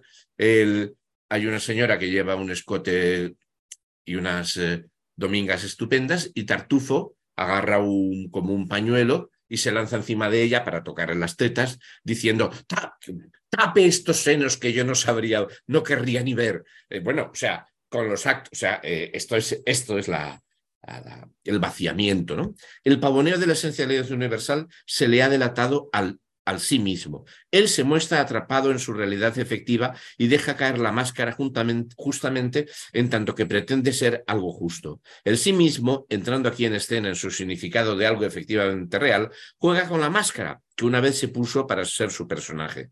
La fuera de esta apariencia, vuelve a destacarse en su propia desnudez y, aspecto ordinario, que lo muestran como no diferente del sí mismo propiamente dicho, tanto del actor como del espectador. Eh, esos héroes, además, entonces, ¿qué se hace? Esos que eran, aparecen, que eran unos grandes héroes, grandes destinos, es imposible que un espectador sintiera que podía mm, eh, eh, identificarse como con el personaje Edipo, sí con su sufrimiento, sí con la desgracia, sí con la... Eh, Edipo es un, aristócrata, Edipo es, es, un hijo de, es, un hijo de rey. O sea, pues aquí lo que hay es, eh, debajo de esta presentación de grandes personajes, decir, pero sí, son gente corriente como nosotros, por favor. Eh, juegos que pueden ser estilo lisístrata, o sea, los grandes héroes son militares, ¿no? Eh, los militares quieren hacer la guerra, o sea, los, los maridos quieren hacer la guerra. Son los grandes. Y las mujeres deciden que harán huelga y no se meterán con ellos en la cama mientras no hagan la paz. Con lo cual, Lisístrata o la Asamblea de las Mujeres. Esta es la, es la, la obra, ¿no? O sea, el vaciamiento. Estos grandes héroes al final ceden porque si llegan a casa y no hay cama y no hay un, polvo, jodida haremos, ¿no? O sea, pues e, este, este es el vaciamiento. Es, es, un primer nivel de vaciamiento, ¿eh? Porque, claro, eh, eh, em, eh en, el, en, el, en el sentido de vaciamiento positivo, no en el sentido de, burlarse del, del, tonto, ¿no? Sino demostrar, pero si todos somos, si todos somos gente normal, aquí hay poniendo eh, a grito herido y la patria, el honor y no sé qué. O sea, es en esta, es en este, en este otro, en este otro estilo. El vaciamiento de la comedia. El sí mismo, entrando a quienes estén en su significado de, algo efectivamente real, juega con la máscara que una vez se puso para ser su personaje, pero fuera de esta apariencia vuelve a destacarse en su propia desnudez y aspecto ordinario que lo muestran como no diferente del sí mismo propiamente dicho, tanto del actor como sí mismo actor, como del espectador, como ese señor que al día siguiente tiene que madrugar, etcétera, etcétera. Esta disolución universal dentro de su individualidad, de la esencialidad configurada en general, se hace más grave en su contenido y por ello más osada y amarga en la medida en que el contenido tiene su significado más grave y necesario. Cada vez que se va metiendo más carne en eh, más, y se mete, mm, se va más al fondo de las cosas, se, eh, eh, la, burla es más, es más, más lacerante. ¿eh? La sustancia divina unifica en ella el significado de la, aquí hay una nota interesante, creo, bueno, de la esencialidad natural y el de la ética. dice, dice, hay una nota en la página 1149 de Jiménez, la anotación, tengo, esta la tengo muy señalada, lo cual quiere decir que es importante, por la considero muy importante. A ver, notación. Uh, es larga. A ver, no. 99. Es decir, las nubes de Aristófanes entegrándose con Sócrates para caer en definitiva por encima de las nubes conceptuales de Sócrates. Bueno, eh, hay otra nota incluso anterior en la que dice que Hegel se, aparta de Schiller y de Hölderlin en, estas interpretaciones. Bueno, que sería más. Bueno, sí, en, otras. Vamos a dejarlo. Son notas muy interesantes. Eh, eh, en las cuales se burlan de Sócrates. Eh, ¿no? Sócrates está mirando siempre cielo, las cosas se esfuman. en fin, es una burla en la que se presenta además a Sócrates como un, como un sofista bueno, si, es que eso existe como categoría real en aquel mundo y no es una clasificación de, deals y de, eh, bueno, los, los, que elaboran las, clasificaciones a principios del siglo XX. La sustancia divina unifica en, unificada en ella, unifica en ella el significado de, la, es, de lo esencial real, ya en el uso que hace de ello para su pulcritud, su morada, etc. Y en, y en el banquete de su sacrificio se muestra como el destino al que se le ha delatado el secreto que había en la esencialidad autónoma de la naturaleza. Es, esto es parece maravilloso, pues lo que hay es debajo es esto. En el misterio del pan y el vino se apropia de ella con el significado de la esencia interior y en la comedia es consciente de la ironía de este significado como tal. Empieza a comprender, a, desmitificar, ¿no? Ahora bien, en la medida en que este significado contiene la esencialidad ética, es por una parte el pueblo en sus dos lados, el del Estado, o, Podemos, eh, o el demos, eh, propiamente dicho, y el de la singularidad de la familia. Pero por otra parte es el saber puro consciente de sí, o el pensar razonable de lo universal. Mm, aquí hay una nota, pero bueno, mm, la nota es del... La nota también puede ser racional, dice. La distinción en español entre racional y razonable no se recoge en alemán. eh, aquel demos, la masa universal que se sabe como señor y, regente, y también como el entendimiento e intelección que se debe respetar, se constriñe y se, y se embriega por la, particularidad de la realidad efectiva y presenta el ridículo contraste entre la opinión que tiene de sí y su existencia inmediata, su realidad, entre su necesidad y su contingencia, entre su universalidad y su vulgaridad. Bueno, estamos. Si el principio de su singularidad separada del universal se destaca en la figura propiamente dicha de la realidad efectiva y se roga abiertamente un poder sobre la cosa pública, de la cual es el daño secreto, cuidado, ¿eh? el demos el daño secreto de la cosa pública, ¿eh?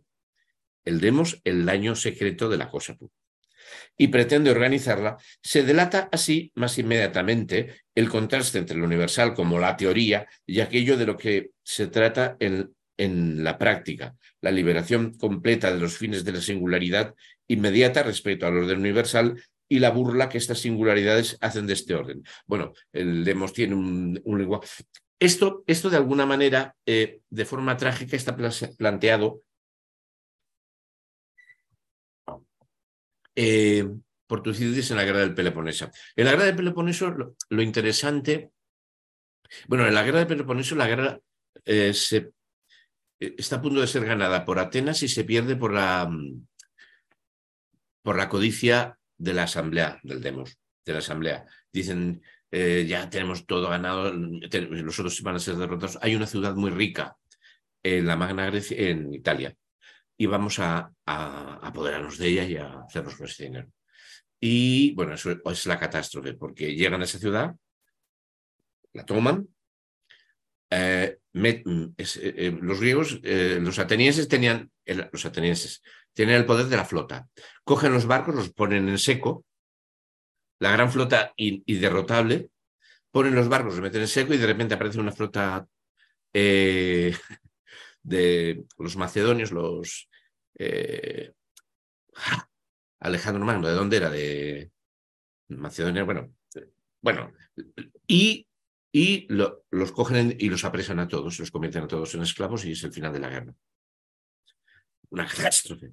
Entonces, en Tucídides el asunto es demostrar que el destino, incluso en las manos, el destino siempre está abierto y, en triste de catástrofe.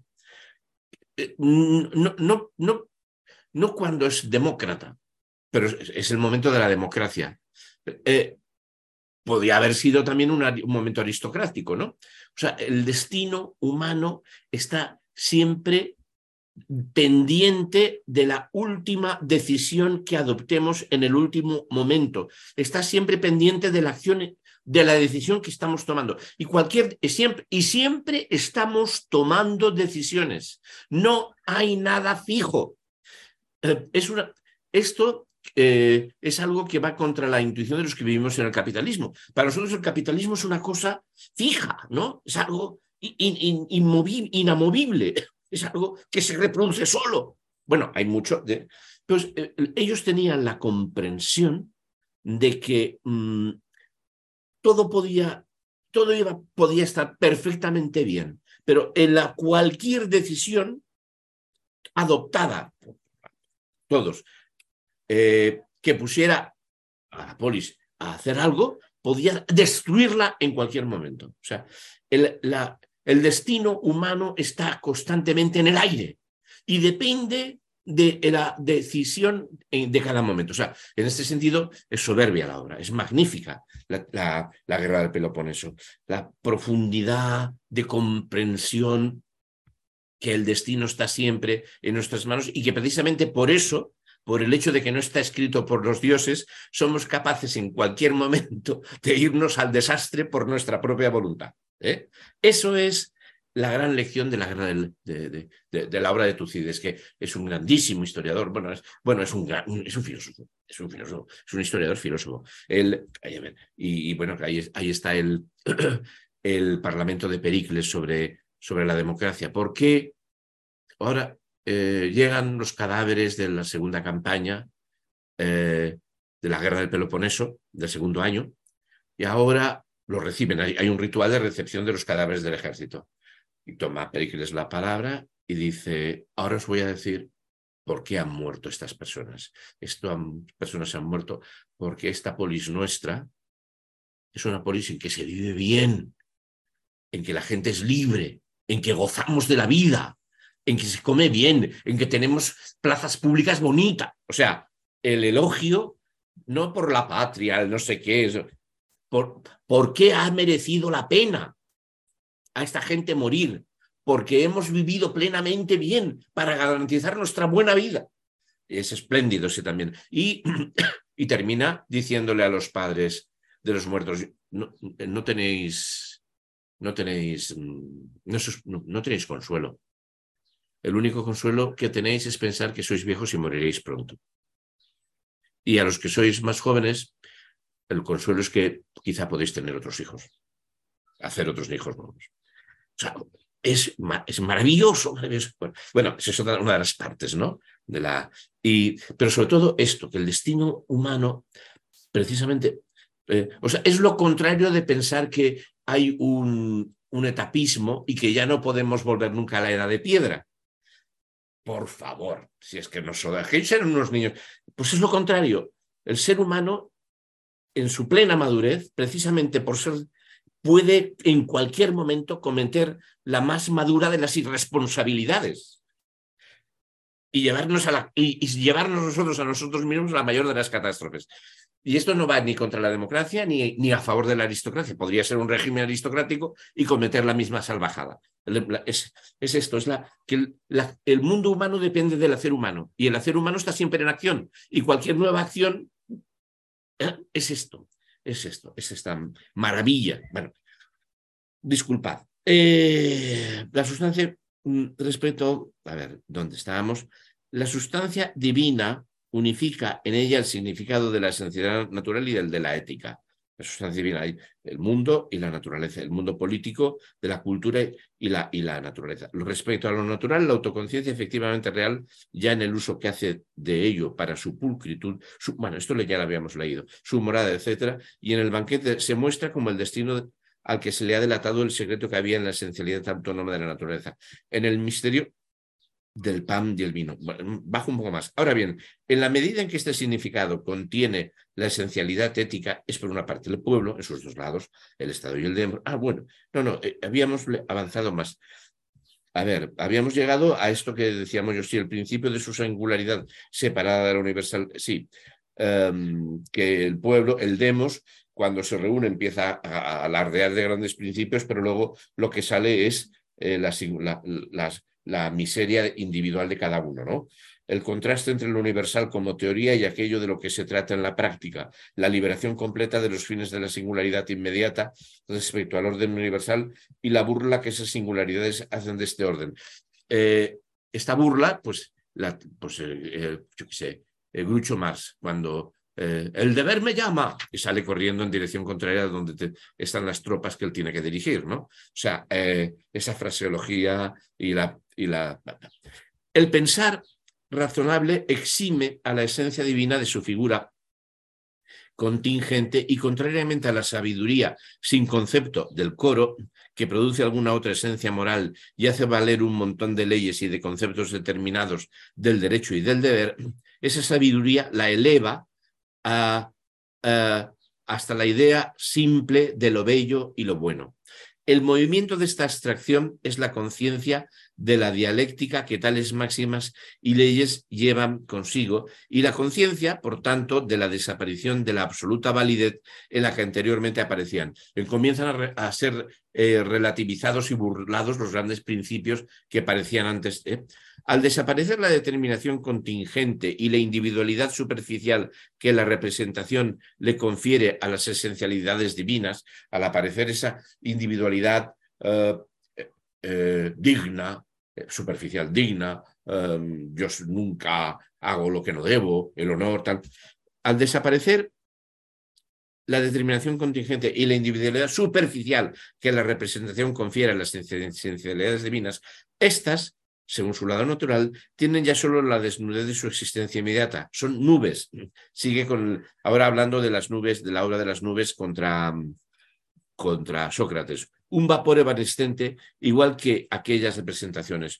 Una vez que han llegado a ser, por su condición esencial, pensada, los pensamientos simples de lo bello y de lo bueno, estos soportan ser rellenados con cualquier contenido que se quiera.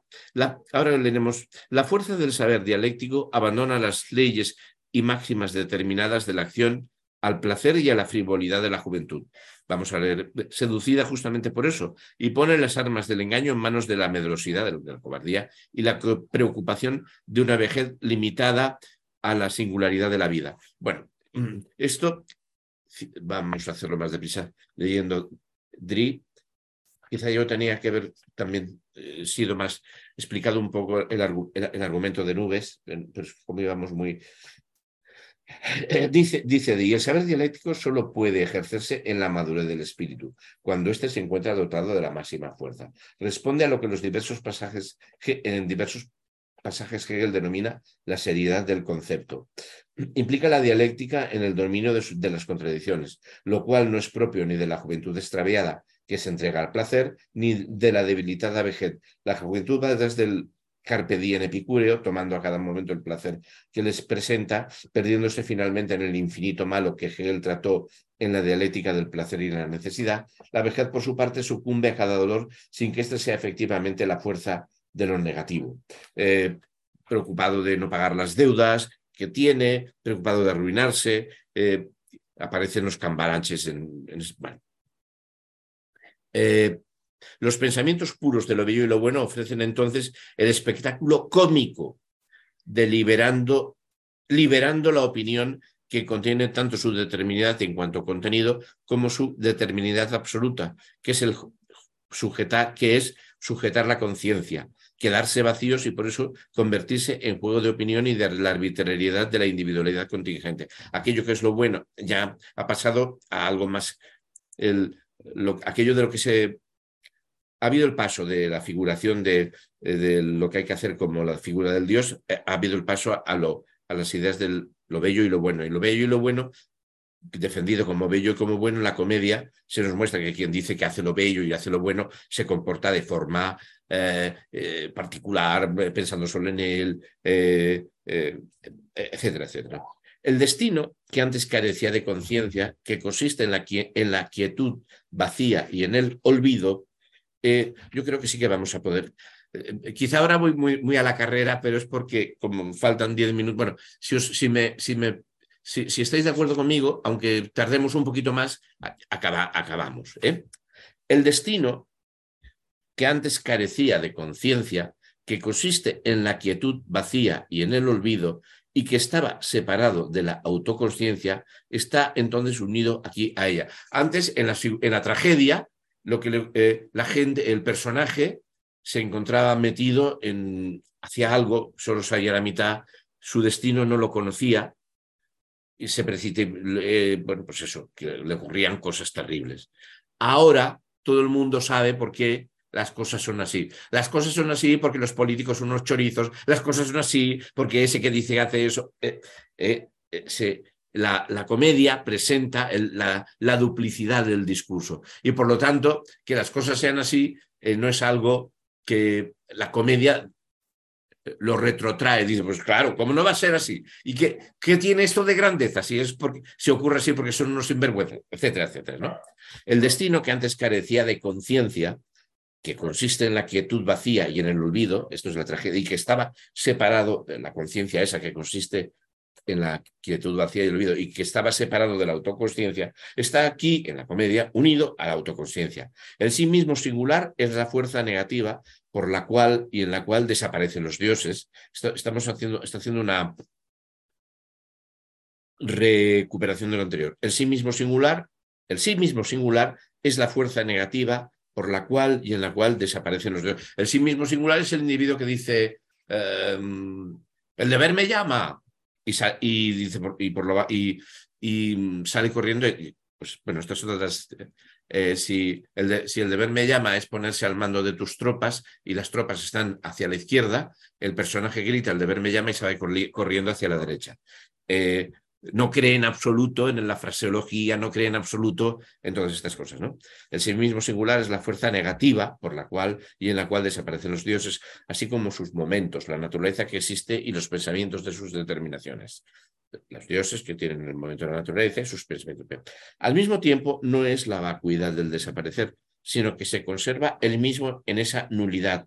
Está junto a sí, cabe sí, y es la única realidad efectiva. No hay superación de eso. No hay, mm, puesto que ves que el mundo es malo y lo criticas, puesto que ves que el mundo, que los valores de tu mundo están vacíos, puesto que ves que no se cumple el etos, no sino, mm, pues podríamos decir, pues vamos a plantear algo. No se sale de ahí. Por el hecho, eh, a ver, es, está cabe sí y es la única realidad efectiva. En él, la religión del arte ha quedado acabada y ha retornado ya perfecta dentro de sí. Pues, la religión del arte, la religión de los dioses que tenían, representaban eh, sustancias. Claro, si, si hemos vaciado, si hemos vaciado estas figuras, ¿eh? si las, eh, por el hecho de que en la certeza de sí misma la conciencia singular es la que se presenta como este poder absoluto, ahora comprende la persona, dice, pero si, no hay más que eh, aquí mentira y no sé qué.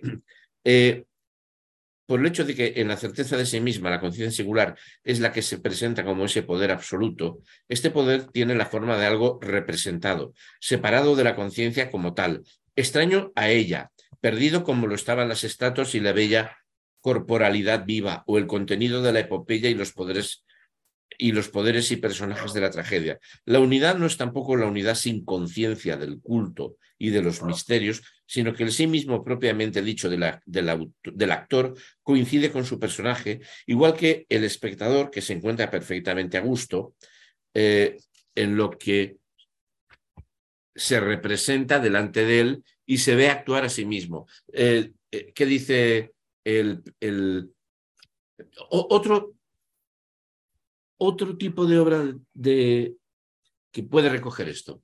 Alberto Sordi. Alberto Sordi, eh, que aparece como el ciudadano pobre en camiseta, eh, preparando unas oposiciones en un día de verano en Italia, que cuando va a la calle se, se presenta con toda la dignidad. E, es, esa, y con quién se, el espectador con quién se siente de acuerdo. Pues con el Alberto Sordi y el, desdobla, el desdoblamiento, el personaje hipócrita y, eh, pelotillero y que se las da de, de, mm, de engolado tal cuando está en la calle o el que está en camiseta sudando la gota gorda y en, calzoncillos sumando sudando la gota gorda en casa teniendo que estudiar posiciones para ser funcionario del municipio y no haciéndolo, ¿no? Eh, mirando por la ventana. Eh, esto, esto esto es lo que nos está explicando qué es la, comedia. ¿no? lo que esta autoconciencia contempla es que dentro de ella, lo que adopta la forma de la esencialidad frente a ella, en su pensar, su existir y su hacer, más bien queda disuelto y abandonado. Es el retorno de todo lo universal a la certeza de sí mismo, de la cual es así esa perfecta falta de temor y de esencia de todo lo extraño. Todo lo que no es uno pues, es, es ridiculizado, es, visto con escepticismo, etc. Y un bienestar y abandonarse al bienestar de la conciencia como no se encuentra en ningún sitio fuera de esta comedia. Eso hace que uno diga, pues al fin en casa, ¿no? Eso es estupendo. Todo eso. A ver, esta es una de las ramas de la comedia, ¿eh? Es una de las ramas de la comedia. Todavía eh, mm, tiene que hablar en algún otro momento, todavía más allá de de esto seguramente, porque yo recuerdo haber leído aquí precisamente esa división entre, en la comedia romana eh, sobre, bueno, en fin, los dos tipos de comedia, ¿no? La, la más, la, la que, porque en, este tipo de comedia podríamos encontrar eh, el decir, pues no ves que no se puede hacer nada. Si todos son unos sinvergüenzas, si todos son como tú, y tú no eres nada valiente, y tú no vas a hacer ningún... Nadie se esfuerza, todo el mundo mira por sí mismo. Entonces, este, esto genera un... Esto es de la que nos está contando ahora, ahora, en este punto, Hegel, genera un posicionamiento em, complaciente, ¿no? Eh, eh, ¿para qué vamos a intentar cambiar? Si los que, los que dicen que quieren cambiar el mundo, todos se eh, ponen el cazo. ¿no? hay este, esta satisfacción de la destrucción, de la des, Pero, pero esto, ojo, ojo, esto no hay que verlo como una maldad del escritor. Esto hay que verlo como una descomposición del, de... Alberto Sordi, cuando presenta este personaje eh, pobre, eh, clase media baja, está mostrando un mundo. ¿eh? si no, no funcionaría. Si no, no funcionaría. Nadie lo entendería. No, no, no estaría llamando, apelando a, a, una experiencia de gente, que es lo único que puede hacer que la gente vea eso y se ría. Que mi padre se riera en las películas de Alberto Sordi. Que yo, junto con mi padre, a los nueve años, viendo esas películas, me riera y me pusiera rojo, de vergüenza. Eso eh, podríamos decir, pero es que este Alberto Sordi, qué reaccionario es. Este Alberto Sordi, si produce eso, es porque está conectando con experiencias de vida y las experiencias de vida no se inventan. Ojo, ¿eh? O sea, esta comedia, eh, esta, comedia surge cuando el etos de la polis está eh, haciendo aguas por todas partes. Y mm, cada cual mira por sí mismo porque ya la polis está en disgregación.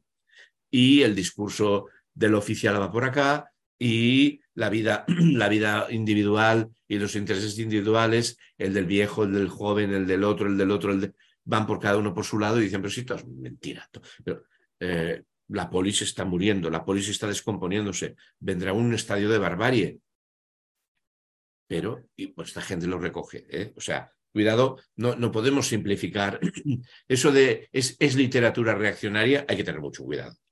Porque una literatura que llamemos reaccionaria, pero que la gente lee y es operante, y la gente se ríe, y la gente la entiende, es reaccionaria, pero la gente la entiende, está explicando algo que es experiencia compartida. Por lo tanto, hay que tener mucho cuidado con la... Antes, vayamos a decir, vayamos a ver si no será la sociedad que es, es reaccionaria. Eh, eh, o sea, si... Eh, claro, o sea, Mm, eso, ¿no? O sea, lo del comité central, ¿no? Que no merece, este pueblo no nos merece que se disuelva, ¿no? Pues eso también podría considerarse reaccionarismo en contra del partido. Por, camaradas, eso es reírse del partido, es la única institución que tenemos, valiosa para la liberación del proletariado, bla, bla, bla, bla, bla. Brecht pone pam, pam, pam, pam, pam. esas cosas, ¿no? Entonces hay que tener mucho cuidado y precisamente cualquier literatura que de alguna manera que, conecta con experiencia y es eficaz, no es leccionario. Está hablando de algo que a lo mejor puede ser espantoso y terrible, dramático para la sociedad, pero lo está marcando. Este es el, asunto. Esto lo sabía muy bien el cabrito de. ¿Cómo se llama aquel? Un, dos, tres. Eh, o el de. El de no, no se te oye. Billy Wilder. Billy Wilder. Si es que estáis los dos en, apagón.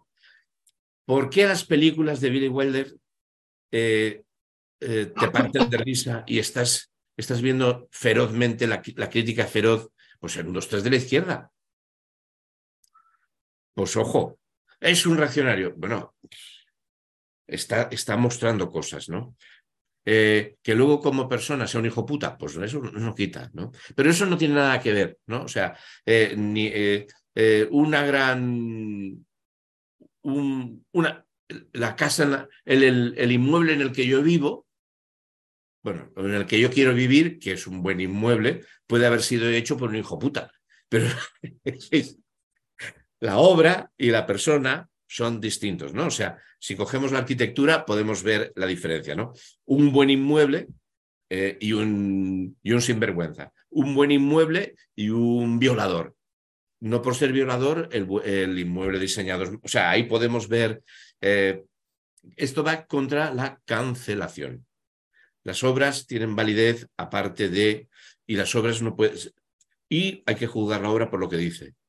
Y, bueno, en, la literatura ha sido siempre tan fácil, tan fácil decir que se estaba haciendo en la literatura y en el arte, que el, censor de turno dijera esto es inmoral, esto es inmoral. Mm, a ver, vamos a ver. ¿eh? Si conecta, si bueno, eh, eh, eh, es el, las grandes películas de, ¿cómo se llama? El de la, la, cena de Navidad, de... Berlanga, Berlanga. Eh, ¿Cómo se llama la, película? en Plácido. El Plácido. Bueno, es una... Esto es Plácido. Ahí, ahí, ¿no? Eh, eh, eh, ese doble discurso, ¿no?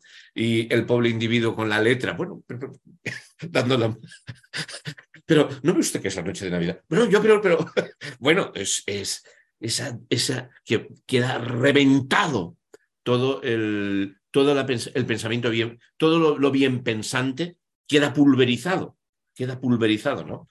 es la que comienza con el cruce de un entierro y una banda municipal, ¿no? bueno, fabulosa, fabulosa.